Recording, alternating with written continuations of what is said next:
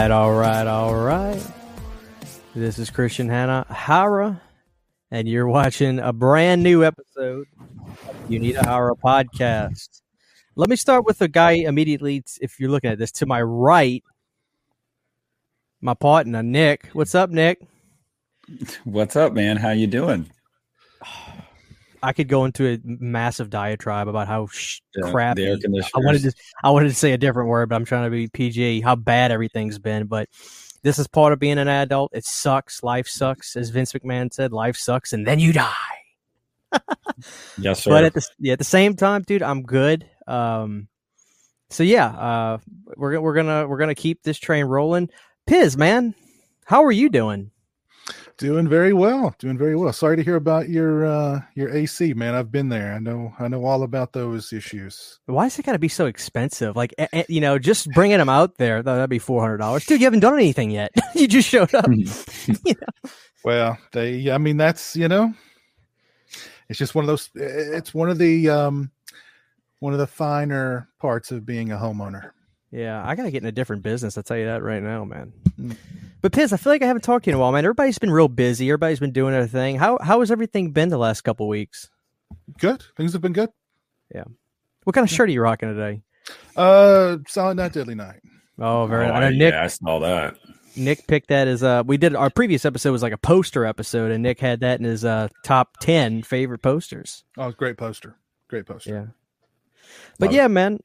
so today, guys, uh, the the name of this episode, unless I change my mind, it's called "Getting Lost in the Lost Boys." And like I was telling Piz before we went live, I mean, I'll, pro- I'm probably going to do a lot of listening on this because I know that Piz is this is one of your this is one of your favorite movies. Am I right? Uh yes, without a doubt. It's um it's it's one of the two movies I've seen the most in my life. This and Oh. Jaws. Excellent. A- a- And Nick, I feel like you're close to the same. Am I right? Like uh, Lost Boys is one of your. I mean, you go back with this movie. Uh, this was one of the. This was my introduction to Kiefer Sutherland. Um, this was probably probably is one of my mom's top five favorite movies of all time. Uh, it was a movie that was on our bookshelf growing up. I watched it all the time. Uh, this Fright Night in Salem's Lot. I, uh, you know, I, I struggle with internally of my favorite vampire movie ever. But uh, yeah, I definitely have quite the affinity for this movie. And uh, showed it to my fiance for the first time on Saturday night. She'd never seen it. And like periodically throughout the movie, she's like giggling, and I'm like, oh God, she thinks it's cheesy. Like she's not gonna like it.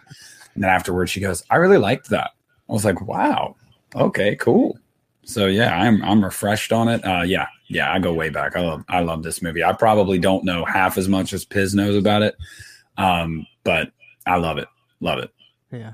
And, what's really cool about this, this is why I wanted to do this. You know, I could have said, "Hey, let's do let's do uh, Fright Night or let's do Near Dark," which I'm so glad Near Dark finally hit Shudder. For those who haven't seen it yet, it's for some reason a hidden gem, even though it's got some of the greatest actors from that era: Bill Paxton, Lance Henriksen, who's my king. It's on Shudder for the. and It hasn't been on home video in a while. Go watch Near Dark. It's a contender, I tell you. But the reason I wanted to do Lost Boys is because, guys, I never grew up with this movie. I'm, I'm just going to be honest with you. I didn't see this movie till probably I was 22, 23. And it's just one of those movies, you know, you can't see everything in your life. You know, sometimes movies just pass you by hmm. and you don't see them. Lost Boys was one of them. And I like this movie a lot, but I noticed the people, it seems like the people that grew up with this film, there is a kinship that it's not that I can't understand it because I totally understand it, but I can't have with it, and I'm jealous about that. I really want to. I feel like this movie's in your blood, your bloodstream, in a sense, and I don't have that, and I really want to explore that because I feel when you watch this movie at a young age, Piz, t- uh, tell me I'm wrong. I mean, when you watch this movie at a young age, it was probably an experience on many levels, right? I mean, what was the first time first time you saw Lost Boys or heard about it even? I don't. Uh, it ha- I had to have rented it from. There was a little ma and pa uh, convenience store across the street from where I grew up, and they rented videos, and that's where I rented a lot of my, you know, th- that was where I rented a lot of the first Friday the Thirteenth movies that I watched. That's where I rented a lot of movies just in general, and um, I'm pretty sure I rented it from there, or somebody, my grandmother, my mother rented it for me, but um it became a movie that I rented there literally on it, it seemed like a weekly basis. I remember at, at one point I was homesick from school and my grandmother went and rented the Lost Boys for me as if it would make me feel better. um, but I don't I don't remember the first time I watched it. I just remember being completely enamored with right off the bat. You've got that awesome music and you've got that beautiful shot of the ocean and it's just it's great music, lots of style, the look, the the the the, the, the everything about that movie. Just I don't know, just spoke to me as a kid. And w- when you saw it, I mean, was it a blind watch? Did you know anything about it? Because the title is so unsuspecting in a sense. You know what I mean? The Lost Boys. That could be anything. That could be a western. That could be a, an action film. That could, you know, you know what I mean? What do you remember? Do you remember the mindset when you first watched? Obviously, you were a little sick, but I don't remember. I don't remember the very. That wasn't the first time I saw it when I was sick. That was just. um That was just like, hey, he's sick. Let's go rent him the Lost Boys. That'll make him feel better. Um, that was my grandmother's mindset. um, I don't remember the first time I watched it. I do. I, I do remember thinking about the the title being like the Lost Boys. What does that mean? And you know, I, I don't know even if at the time if I knew if I was even familiar with like you know Peter Pan and the Lost Boys from Peter Pan, and I I, I probably was, but I I don't really remember. It's been so long ago. And like, does the movie scare the does it scare the hell out of you as a kid? Do you do you have No. any? No, it didn't scare me at all. I I I- I loved it because it was just like um everybody in it just looked so cool. They were wearing cool clothes and they had cool hair and they were riding cool motorcycles and they were also vampires. And what's not cool about that? I mean, it was just it was every everything about that movie was just so cool to me. Um I, I don't know. It it just um it, it- sank its teeth into me. Yeah. And we'll cut, we're going to move forward as we get older with you with this movie. We're going to talk about how this movie sticks with you, how often you want to revisit it. Nick, uh, what about you? How how young were you when you saw The Lost Boys? Um, I want to say because I can I remember the the house we lived in when I first saw it.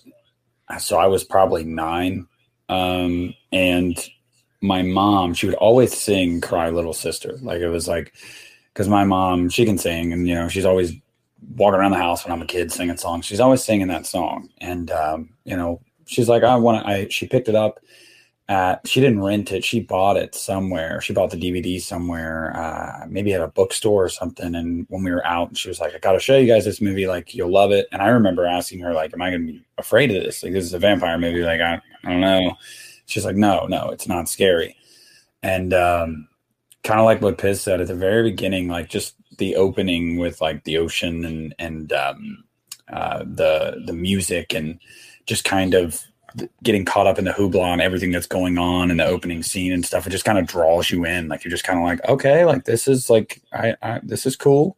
And um I remember just watching it and I always like um I obviously growing up I thought Star was like gorgeous. Jami Gertz, like I thought she was so hot. Um and uh I also um I always loved the character Michael and uh, you know the two Corys and stuff. I'd already seen Goonies and stuff, so it was cool to see Corey Feldman.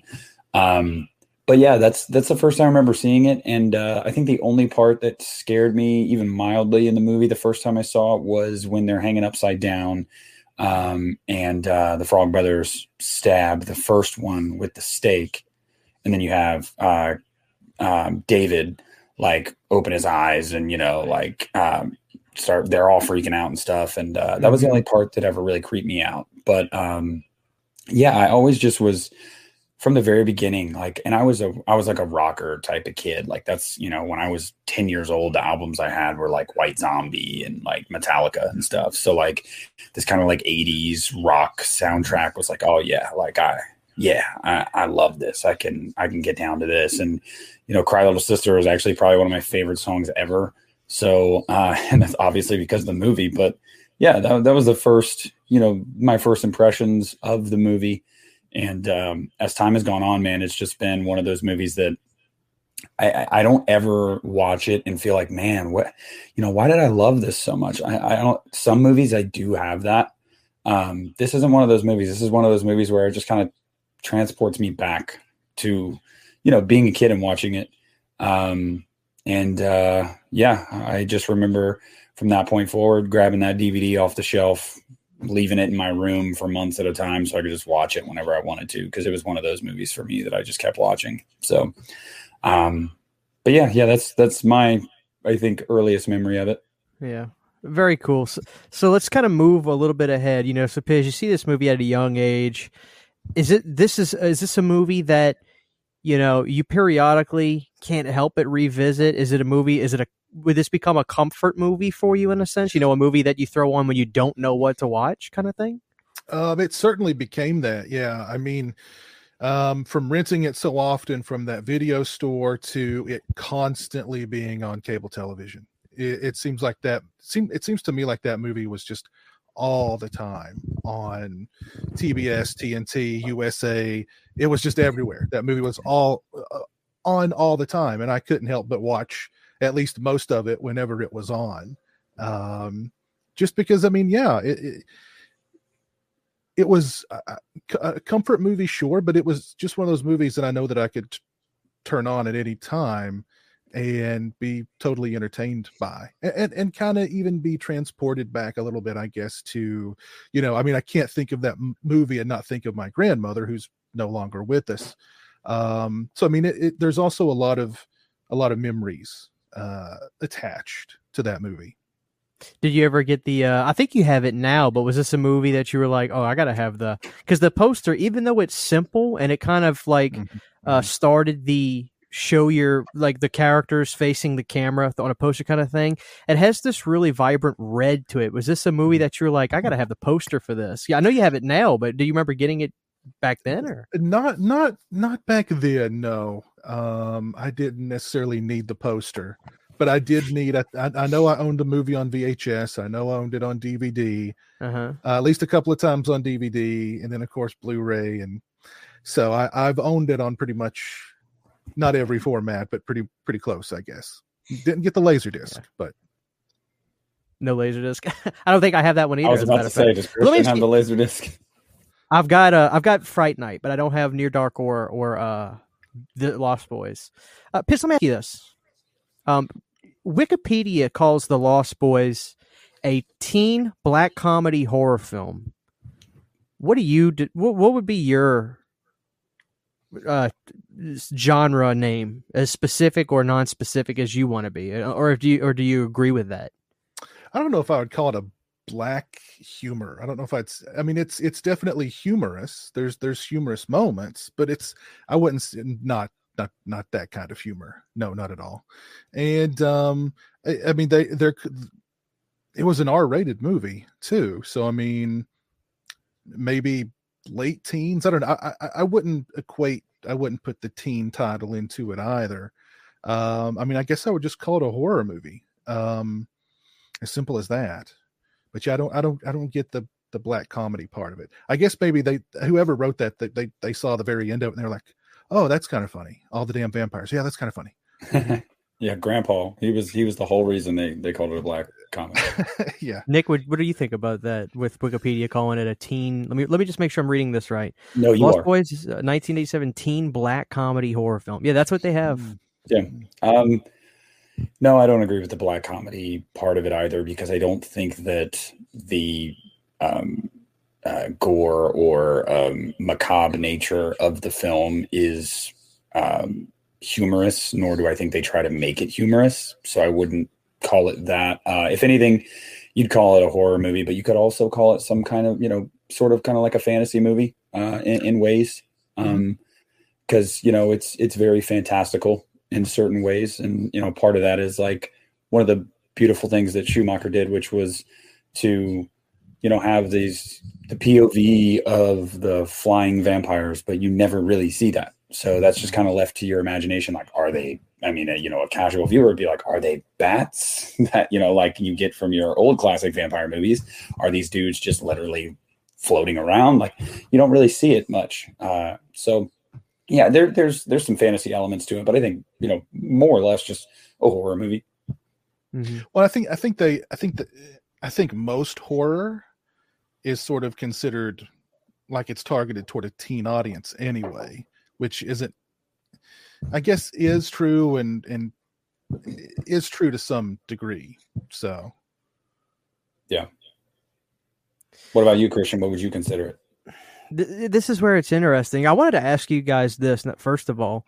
Uh, this is going to sound kind of weird, but again, when I when I got this movie, I bought it on DVD at a at a place called Game Exchange back in 2012 or 11. Basically, it's a video game store, but people bring their movies there, and you can get you buy three DVDs for 4.95, you get one free. So you, I could go in there and get a bunch of movies. And I remember picking up the, the Lost Boys. I, I, believe my wife was with me. We were just dating at the time, and I believe she was like, "Hey, you should get that. That's a vampire movie." And I was like, "Oh, I don't know uh, the cover." She goes, "Just get it."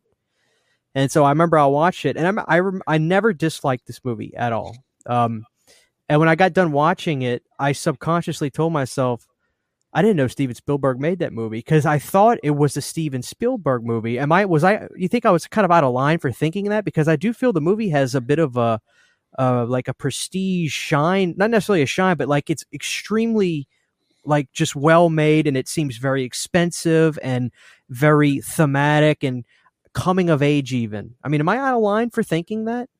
No. Well, it did have. I mean, Richard Donner did produce it. Richard Donner was going to direct it back when it was little kid vampires, but then he kind of he uh didn't. But uh, I mean, it's it's definitely a very slickly made, you know, well produced movie. I don't know if I would. I don't think it necessarily looks like a Steven Spielberg movie, but yeah, there there are those coming of age kind of. Th- uh, the original idea for the Lost Boys was basically the Goonies, but they're vampires. That was the original sort of thought behind the Lost Boys. So maybe some of that still kind of carried over into the more you know the more adult or, or, or teen vampire thing. Mm-hmm. Um, but uh, yeah, definitely a very well made, slickly made, stylish, well produced, big budget Warner Brothers movie. Yeah, and I guess you know, not knowing I mean, we talked about this on Region Free, uh, not knowing really Richard Donner, the most like non-famous famous person ever who did these amazing movies and I feel ashamed that I just I didn't. we I think I even made a joke he's a multimillionaire but he can go to the grocery store and get Slim Jims and Diet Cokes and nobody would recognize him kind of thing at least the average person right uh, I didn't know who I didn't know a Schumacher I didn't know a Donner yet or even though you said he didn't do it but like I guess I just assigned I, I, wouldn't know who else would have made that movie. So I was like, oh, I thought that was a Steven Spielberg movie. Then I did some research, but uh, yeah, I always saw it um, as like this coming of age movie because they, I mean, the the the relationship with the kids and the mom. That's that's what I took away the most from that movie. And even though I was an adult, I was a young adult when I saw it, and that's really what I uh, got from that movie more than anything was was relationships and dealing with relationships and things like that. And uh, yeah, that's why when I think of the Lost Boys, you know, sure it's a vampire movie, but it's not. When you think of Fright Night, that movie to me is a direct uh, homage or a tribute to Dracula. The movie is so focused on Chris Sarandon as like this maniac. He's he's the king. He's he is the the vampire. But this movie, man, there's a lot going on, and uh, I don't know, Piz. Am I wrong for thinking that this movie really changed the course for what vampires, you know, could be in movies and what they did because I, I, I, don't know that there's a Buffy the Vampire Slayer without Lost Boys or or there movies kind of like that. You know, I feel like this movie really busted the door down and it made made this a almost a fashion, not necessarily fashion in a veiny sense, but you know what I mean. Like it's man, I mean, it really vampires could be personable and they could be human and they can have feelings. You know what I mean? Go ahead. Yeah, Vamp- vampires could be sexy. They could be sexy teens with uh, great hair and great great clothes driving uh, motorcycles. They didn't need to be the you know the the the guy in the gothic castle with uh, you know with with with all with that kind of aesthetic, which was kind of I don't remember a vampire movie before uh, the Lost Boys. I, I know there were some um, that sort of made I'm trying to think. Uh, what year did uh, I think those were post Lost Boys movies like Graveyard Shift and Dance of the Damned and movies that tried to make the vampire sexy and you know like this love-lorn, lonely, world-weary creature instead of just you know the monster. Um, but yeah, I think the Lost Boys definitely said you know vampires can be sexy and vampires can be young and hip and you know they don't need to be in the in the Gothic castle anymore. Yeah. I mean, it's certainly the movie that you would agree. Probably, it's it's the one that that it may not have been the first to to do it, but it it's certainly the one that changed the rules and changed the game, oh, so sure. to speak. Oh, sure. You know. Yeah. Nick, would you agree with that? You think that Lost Boys really kind of changed the course of really history I mean, with vampires? Without without question. I mean, and and it's kind of remarkable to think of the when you think back to the risks that Schumacher took because he is on record as saying it was him that was like, I want sexy, flashy, um, teenage, edgy vampires. That's what he wanted. Um, and, you know, pitching that to a studio at the time, probably, you know, I maybe that's part of the reason this movie languished for so long. I don't, I don't think it was the reason though, because it languished, and that's why Donner eventually went on to do Lethal Weapon and handed the reins over to Schumacher. But um, you know, it it's not an easy pitch because um, it hadn't been done before, and uh, you know, there was, I think, like you said, up to that point, and I mean, Piz, when you say like it basically made it to where the vampire didn't have to live in the goth- gothic castle. That's what you thought about. You know, you think about Dracula, um, you think about Salem's Lot, you think about Fright Night. You you don't you you didn't have this yet. So I would definitely say, yeah, I I, I hadn't seen anything pre Lost Boys that would have said, oh, this was the movie that changed the game. No, it was. I would I would say it's Lost Boys. Mm-hmm. Yeah, and I think so too. Now, when you when you when you take a movie, one of my things I, I say this jokingly, but I'd be lying if I if I didn't mean it. A great soundtrack can give about any horror movie a pass for me. Um, you know, Shocker. I, I love. I was just I just talked about Shocker uh, on my channel. I think it's a pretty good movie, but it's an amazing movie because you've got Iggy Pop, the Dudes of Wrath, Alice Cooper, Paul Stanley, Desmond Child, uh, Bonfire. I mean, that soundtrack is in my blood. And when I look at the Lost Boys, I, I, I, made a post one day and I said, Lost Boys may not be my favorite vampire film from the 80s, but when it comes to the soundtrack, it lays the smackdown on any, probably any mm-hmm. other vampire movie I can think of. That soundtrack is amazing. I, I Piz, I'm hoping you're reaching for what I think you're reaching for. Let's see it. Oh, yeah. Now let's talk about that, Piz. What is that soundtrack? How, how does that how does that soundtrack? Uh, what is its relationship to your daily life? Um, I wouldn't say I have a relationship with with my daily life, but I mean this is every song on here is just I mean is a banger. Every song on here is it's sexy, mysterious, uh, moody, atmospheric. Um, you know the Lost in the Shadows, which which starts the movie, is fantastic. Then you've got People Are Strange, the Doors cover, which is just perfect. All the the montage of all the weird people at the on the uh, boardwalk. Um, of course, I still believe, which is just you know money. How, how can money straight? It's fire. it's it's fire. Uh, don't let the sun go down on me. The song that plays at the end, just uh, every song on here. It, it's I mean, the Lost Boys was really kind of lightning in a bottle, I think, because you had the right look, you had the right director giving it the right look and the right feel, and then you had a great soundtrack to just really drive it all home. Mm. So you had a great cast, great makeup effects too. That's something we've not talked about yet. The look of the vampires was something really unique too, and different from uh, you know the Dracula and so on. But um, yeah, the music is just a phenomenal piece of the Lost Boys. Yeah. And before we get to that, I was going to say, you know, I I'm a massive fan. The soundtrack is my absolute favorite element. And my favorite track is actually I want I would love to cover it, but it's a it's a tricky song because of just the production. Uh, power play, Eddie and the Tide. It's a power play. Uh, I, that's my favorite song. I just love that beat and that you know the melody to it. Uh, I still believe was is, is, another favorite of mine. That was fun to play. Uh, but yeah, that soundtrack to me, it's that that that soundtrack. I mean, on my Spotify playlist, probably eighty percent of it I've hit the heart button on, so it's in my rotation of songs. You know, mm-hmm. Nick. I mean, that soundtrack. Uh, you look like a cry little sister guy to me. Am I right? Or Oh, the, yeah, I said that. You know, near the top of this is yeah.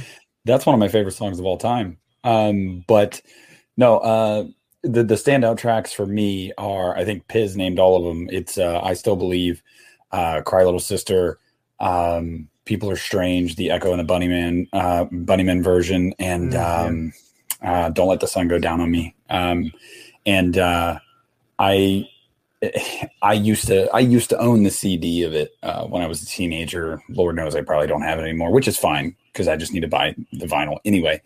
Um, but yeah, no, yeah, that, that, that's one of the few.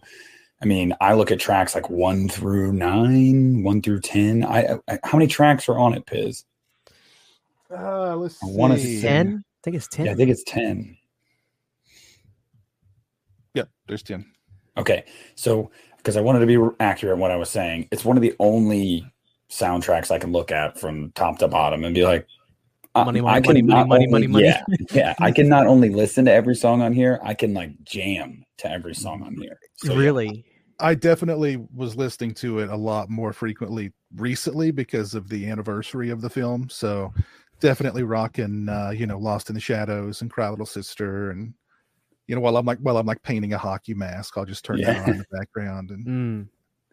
Well, Piz, you mentioned um, excuse me you mentioned the effects and I, I i'm very guilty of that. You know i've never really commented on it. I've never really thought about it quite frankly because of the things kind of i told you earlier that i kind of took away from it was the uh, relationship elements and things like that. I love the vampires sutherland by the way is my favorite character in the movie hands down.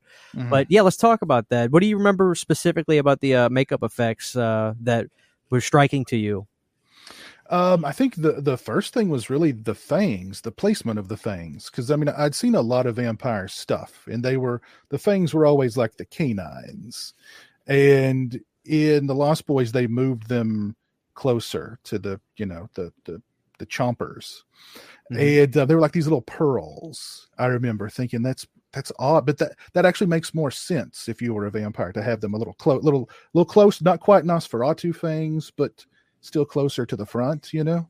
Um, so definitely the the things I thought were interesting, and just the overall design of their faces, because I, I I don't think I'd seen a vampire movie where when the the the they vamp out, you know, you know, you just you see some teeth. Maybe like you, you know, Christopher Lee's eyes would change colors or something. You know, they put some contacts in Christopher Lee's eyes to make them all bloodshot or whatever with the Lost Boys, it was contacts, it was appliances to make them look demonic, um, but still like not. I don't. I, I don't want to say necessarily scary demonic, but um, somewhere between scary demonic and maybe even sexy demonic, because they were still, they were still them. They were just. There you go. yeah.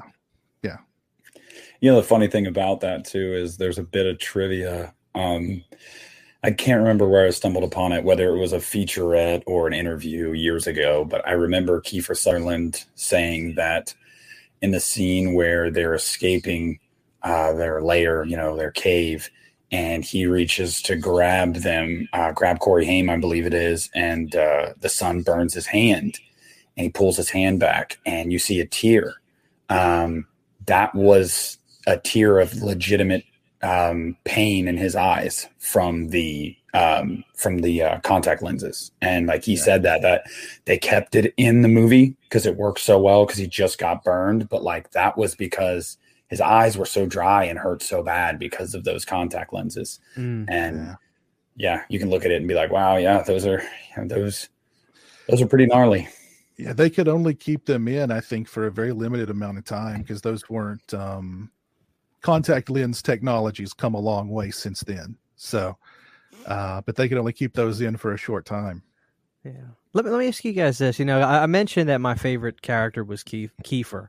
Uh, I believe a year previous, uh, Kiefer done a, has had done a movie with uh, one of the Coreys. I believe it was uh, Feldman called Stand by Me. Right? Mhm, mhm. Yep. Uh, do you think that that really helped with this with moving forward to this movie and just that? Re- I mean, Kiefer just seemed like the perfect foe. The older cat to the younger groups. I mean, I mean, it just seems like it was a match made in heaven. I mean, Mhm. Kiefer just seemed like the perfect bad guy at the time for those kinds of kids. You know, the blonde hair, you know, just bad attitude. I'm I'm cooler than you punks. He was the Sega Genesis to their you know Super Nintendo in a sense. You know, Mhm. Yeah, he he had he had blast processing. Yeah Um, but he was he was very reluctant to do the movie at first um and i for whatever reason I, I don't know exactly what the reason was that he was reluctant but the thing that i mean it works very well so you know i definitely think that previous um, relationship helped um and i'm glad this came to fruition because but the funny thing is the thing that got him to say okay i'll do it was um looking at some of the artists that were going to be a part of the soundtrack um, and uh, Schumacher shared that info with him. Um, and uh, he was like, because he lived in Australia, I believe, uh, at one point in his life, Kiefer did, Kiefer did, and uh, was a fan of some of these bands. And uh, he was like, "All right, yeah, I'll do it." Like, um, and and that's a little known fact. I, it's weird. I, I I loved this movie growing up, so I know a bunch of like random dumb trivia that you know most most people wouldn't have taken the time to be like, "Oh, let's find out." But um, I, I, but I don't know why he was hesitant about it in the first place, you know. So I, but I do know there was hesitancy on his part to be a part of, uh, on his part to be a part of the movie, and uh, glad it worked out the way it did. Um, but yeah, I always thought that was cool. and I and I believe um, Schumacher actually. I'm, I'm pretty sure I heard Schumacher say this. He saw Kiefer in at close range, and Kiefer's really only in at close range sparingly, but he's in at the very end, and there's a shot of him, a really cool low angle shot of him. And Schumacher saw that and wanted him from just that. So that's I don't remember where I saw that or heard that or read that, but it was more from at close range than it was from uh, Stand by Me. Yeah. And uh, the crazy thing is, we conflate uh, Kiefer in this movie, and for good reason. You know, he's his presence alone on the screen in this movie is he stands out. Um, very nefarious. You always feel like there's something going on behind the scenes in his mind at every time, and you don't know what it is. Um, Mhm. But he has the least amount of lines of dialogue of anybody, any major character in the movie, and that's the and that that's a fact and that's the craziest thing is like the frog brother brothers and obviously corey Haim and michael and all them but even star has more lines of dialogue than david but it's his presence on screen he doesn't need Yeah. to say anything he just needs to be there and you're Yeah. like oh i don't know about that so yeah You, he's you, you can't take your eyes off of him. It's you know, it's just yeah, like he's. I mean, that's that's um that's just a gift that some people have. I mean, he's definitely charismatic as all get out, and you put, you know, that spiky platinum blonde hair on him, and yeah, you you, you know can't take your eyes off of him, and you know, you know, like that's the bad guy. I mm-hmm. better I better keep an eye on him. That is the bad guy. Yeah. See, I, I I wanted, I wanted when I first saw the movie. At my age, I was like, "Oh, that's me. That's who I want to be in this movie." But was that the relationship? Did you feel that way when you guys saw this when you were little, or were you one of the Coreys, so to speak? I I was I was I was a frog brother. I was So was I I. was more I was more of a Corey. Yeah, I I love. I think I'm pretty sure this is the movie that introduced me to the Coreys. But even then, I mean, there was just I, I knew there was something about those two that they just I don't know they they had some sort of chemistry together, and um they were they were special. Yeah, those they were you know they were um the Frog Brothers and and and Sam just um yeah, I mean they were the I guess you could say the the comedic part of the film because I mean the the Frog Brothers are kind of ridiculous. I mean Mm-hmm. Corey, Corey Haim um or Corey Feldman, I'm sorry. Uh Schumacher told him just go watch some Rambo movies. So literally that's what he's doing. He's doing Rambo. That's Corey Feldman's interpretation of Rambo. Let me get the red bandana and just talk like with a gravelly voice. If they vamp out on you in any way, I will stake you, you know. so uh, yeah, I, I, could lie for comedic effect and be like, "Nah, man, the uh, the character I really identified with was Grandpa." But um, no, it was it was it was the Frog Brothers for sure because I don't know what it was about me as a kid, but as a kid, I was like, I always felt like I'd be this just I don't know, like, yeah, if monsters ever came to my town, like I'd be that type of person that'd be like, I'm gonna get with my buddies and we're gonna we're gonna go take care of them. So like I always kind of identified with that. Um, I had an affinity for for Michael's character too because I felt bad for him. Um, but yeah, it was probably it's probably Feldman that I really identified with, and I had I had already seen him in the Goonies, so I just I love that actor. That was he was one of the actors of my childhood that you know I just always think when I think of my childhood, Feldman's right there. Yeah, I'm I'm I'm that way, but it's it's it's actually kind of more Haim for me, really. I sort of was I was more sort of I felt more of a connection with Haim than I did Feldman, but um, you know, it's the two Coreys. What would the '80s have been without the two Coreys? Yeah. Oh, absolutely. Not as you know, fun, that's for sure. Not yeah, as fun. The last thing I wanted to say, and I could be wrong, but this is from my perspective when you look at Keith, Kiefer Sutherland, it seems like at that time he was a megastar. I watched a movie that took place a few years later called uh, Flatliners that he did, hmm. and he's in that movie with some big players. But on the movie, he seems like the big deal of the movie. I don't know if some of those actors I don't think had really broke th- broke broke through yet and they would become massive stars. But I don't know. I mean, was Sutherland, I mean, Piz, you would know better than us, even though you're still probably really young. I mean, he must have at the time he was like like the guy, right? He was like in all the big movies in the late eighties.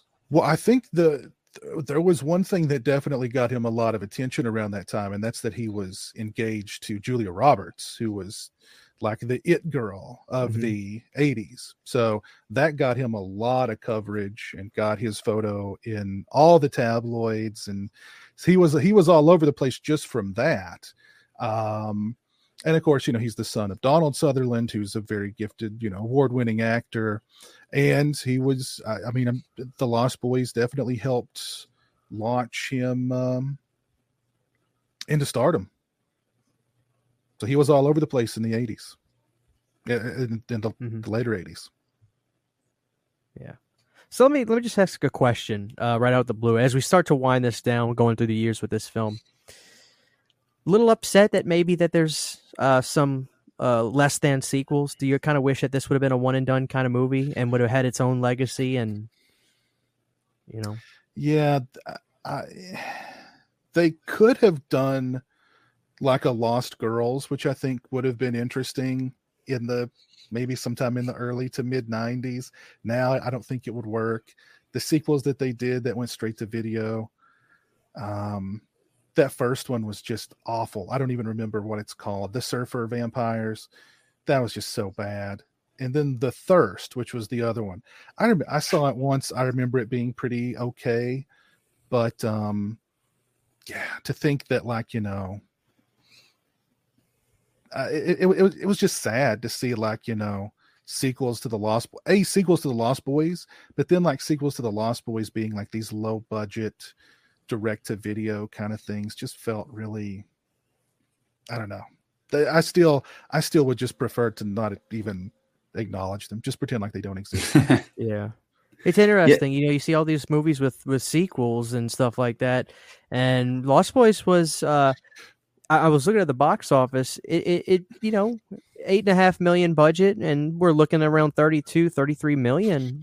there uh, was there was going to be a sequel. Um, there's um, there was a there was a scene in the script where at the very end, after the um, grandpa closes the refrigerator door and everything goes black, where we were supposed to go back into the cave and you're moving the camera's moving through the cave and then it comes to this mural uh, from like you know way back in the day and there's max in the middle of the mural and there's a group of boys around him and that was supposed to be the lost boys you know younger versions of the lost boys mm-hmm. so uh, eric red who wrote the hitcher and near dark uh, joel schumacher actually commissioned him to write a prequel to the Lost Boys that would have taken place. Um, it, it basically would have shown how David and Marco and the other two Lost Boys became vampires. How Max,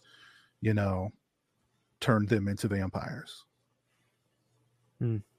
And Yeah. uh, for some for some reason it it just didn't happen. The script you can find the script online. I read it years and years ago. Um, I don't remember a whole lot about it, but um, I don't know. It it might have been interesting. It just it never happened. They left David's death um, open ended on purpose. Um, as you can tell, he doesn't dissolve and disappear, burn up. Um, and because the idea was that Schumacher wanted to do the Lost Girls, um, and he was going to bring David back. Uh, he wasn't going to bring really many other people back. I don't think it was going to be like more of a spiritual sequel with just David being the common link between the two. Uh, and I don't know why it never got off the ground.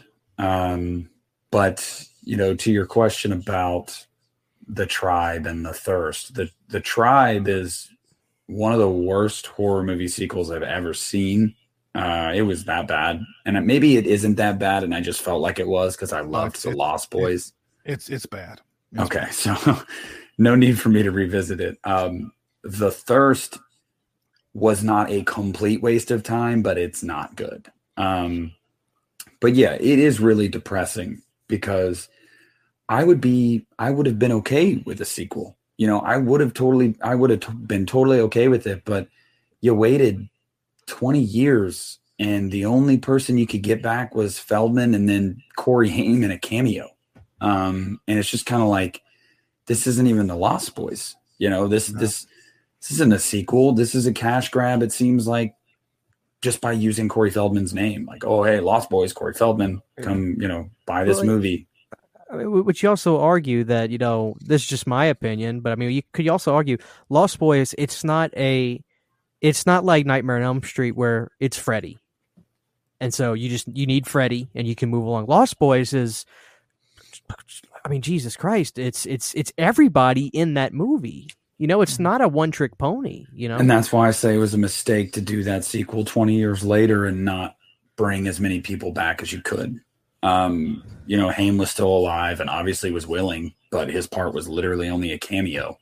Um, Lord knows Kiefer Sutherland might have come back if it would have been a theatrical release, you know, big budget, serious studio behind it. Um, but they didn't care about that. They cared about just using the name and we'll put it straight to DVD and the hardcore fans will buy it. And that's what they got, but there there was not an affinity to honor the source material at all. And and you could tell.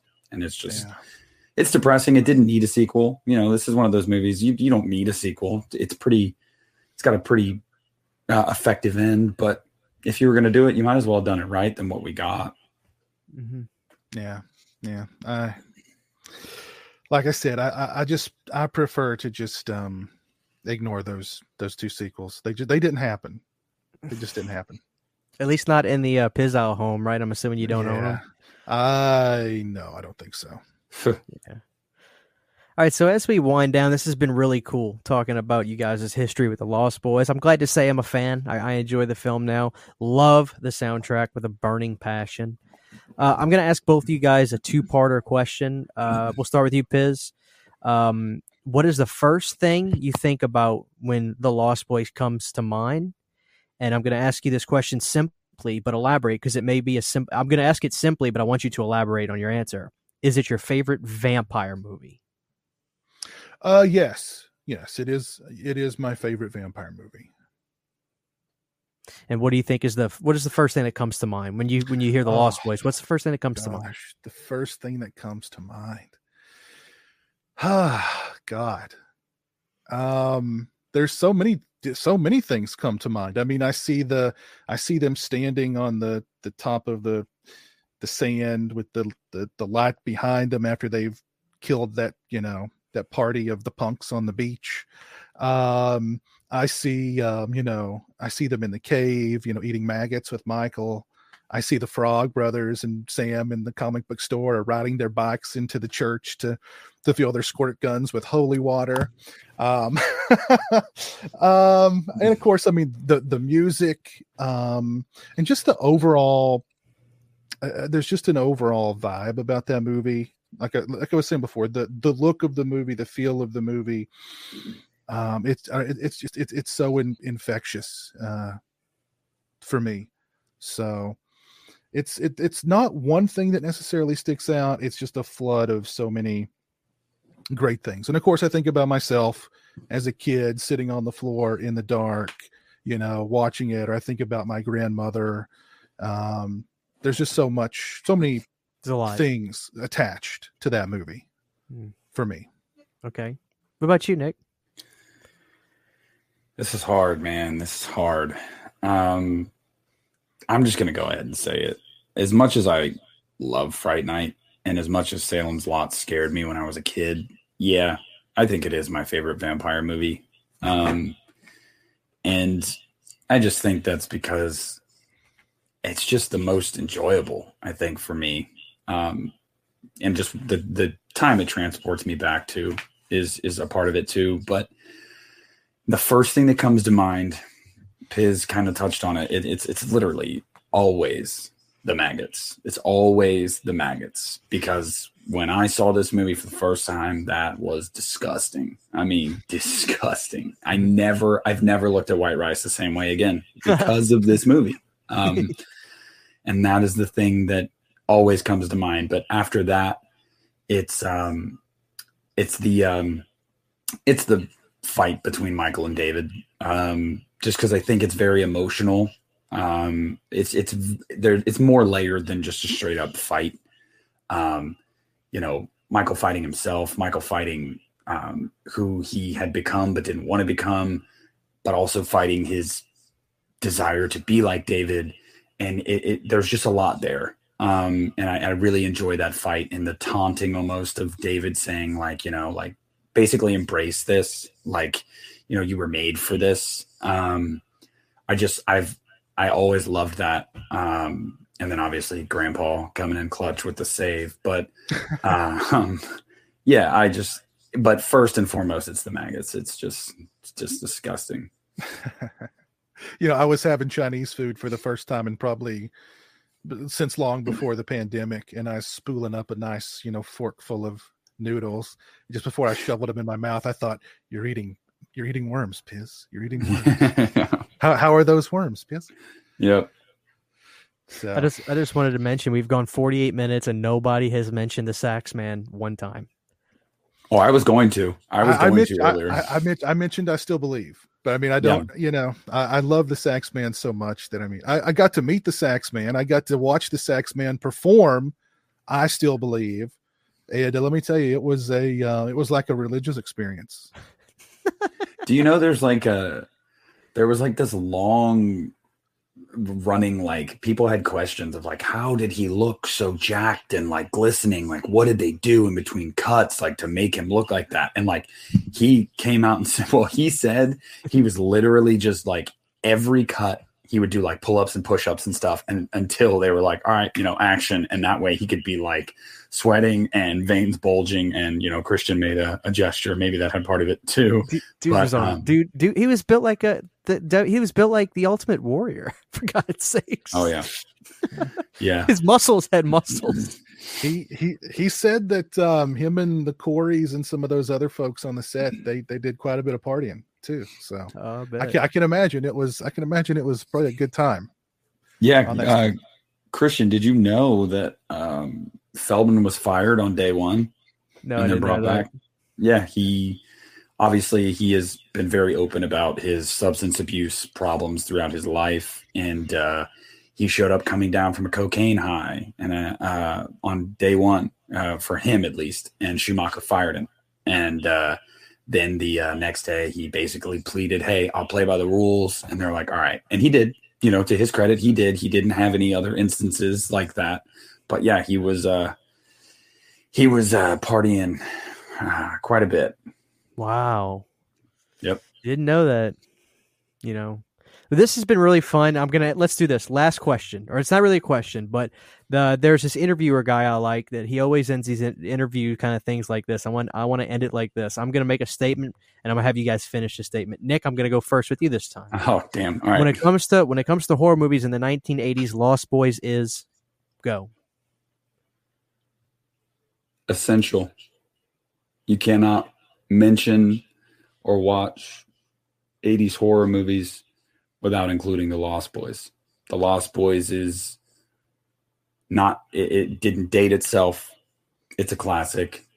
It honestly changed the game of vampire films and I think horror films in its own right. Um, and so I think the first word would come to mind is just essential. It's essential to that era. Piz, when it comes to the Lost Boys in and when it comes to horror in the 1980s, the Lost Boys is essential was a very that was a very good word. I I would take it. I would actually say timeless because even though that movie is very much of the 80s, it's not like it's it it, it it's not like it hasn't aged well. I think it's actually I think it may have aged. I think it's aged really well. I mean, if you look at a lot of horror movies from that era uh, in the 80s, and uh, I would say horror movies of the 90s probably aged even worse, but The Lost Boys has aged really well. And even though it feels, it looks and feels very 80s, it, it it's, it, it's, um, I don't know. It's, it's just, it's got the cool factor and the cool, cool will always be cool, whether it was 80s or whatever. So I, I'm going to go with timeless. I mean, there's a reason why guys still walk around with leather jackets and you know ride motorcycles. It doesn't matter what what decade it is. That's always synonymous with cool. Yeah, and you know, eh, people are still the the thing about the Lost Boys too is that I mean, its fandom grows every year. Um, that movie wasn't like an like a huge huge box office success in 87 but over the years i mean it's just grown and grown and grown because of people like you know like us who discovered the film on vhs or on dvd and it just got in your blood like david's it's like you drank david's blood out of that that fancy bottle and mm-hmm. it just uh you know it gets it gets up in you and uh, i don't know it um i think it's a really special at least to me, it's a really special film. Why don't we turn the question Christian? When Perfect. it comes to horror movies in the 80s, The Lost Boys is. Oh, me? Um, yeah. Uh, I would say game changing because I do feel that it definitely uh, changed the course. I mean, when you look at it, regardless of the problems that uh, Fright Night 2's production had behind the scenes, whether the, the, movie was hidden because of a murder that happened behind the scenes or whatnot, uh, it certainly laid the smackdown on Near Dark. Near Dark was nothing at the time. And uh, I don't know that Lost Boys was the direct correlation to that, but it's certainly there's no way Lost Boys helped Near Dark succeed by any stretch. Lost Boys certainly ate up a lot of people's pocket money. Um, I think it was game changing. I think it was game changing. I don't think you have Buffy's and and and things like that uh, after this. Yeah. So uh, game changing is what I'm going to go with. It'll be 35 yeah. years old next year, so you guys better hold on to your butts because you know a remake's coming soon. Oh, Jesus Christ. I know. it's the sad I, reality we live in, but you know. Yeah, it's true. And I, I would say to anybody out there who is not a Lost Boys fan, I would just I would I would invite them to say hello to the night and get lost in the shadows. And um look at him go. There you go. Just let go, go and become one of us. You're one of us. Just let go. Well, yeah, this has been really cool. Like I said, this is really something I wanted to listen more than anything because I never grew up with this film. I never grew up with it, and um, just very interesting because it seems like the people that grew up with this film, for lack of a better term, it gets in their blood in in a deeper way that I'm kind of jealous. You know, I uh, I don't feel like Ken have the relationship Piz has with it, or or Nick has with it, or others because you know, I just think you can watch this when you're a kid. You watch this movie through uh, such an innocent lens, and uh, There you go. so yeah, this has been really great. Uh, obviously, guys, thank you for watching this. If you're watching this, please sound off and tell us your story with Lost Boys. Uh, if you're a big fan of it, and if you don't like it, that's fine. Tell us, tell us too. Just tell us why and uh, your history. I always love knowing when and where you guys saw uh, big movies like this, uh, very popular movies. So uh, we thank you for watching. This is the Uneeda Horror podcast with our special guest Pizowell. This is the second episode Pizowell's been on. So whenever Piz comes on, I got to make sure it's a great topic. And uh, Piz, I hope you had a good time talking about the Lost Boys. Yeah, thank you for having me. And um, yeah, just always believe. There you go. We're gonna end it right there. We love you guys. We'll see you next time. This has been a production of the Uneeda Horror podcast. You need it, we got it. Thank you for listening.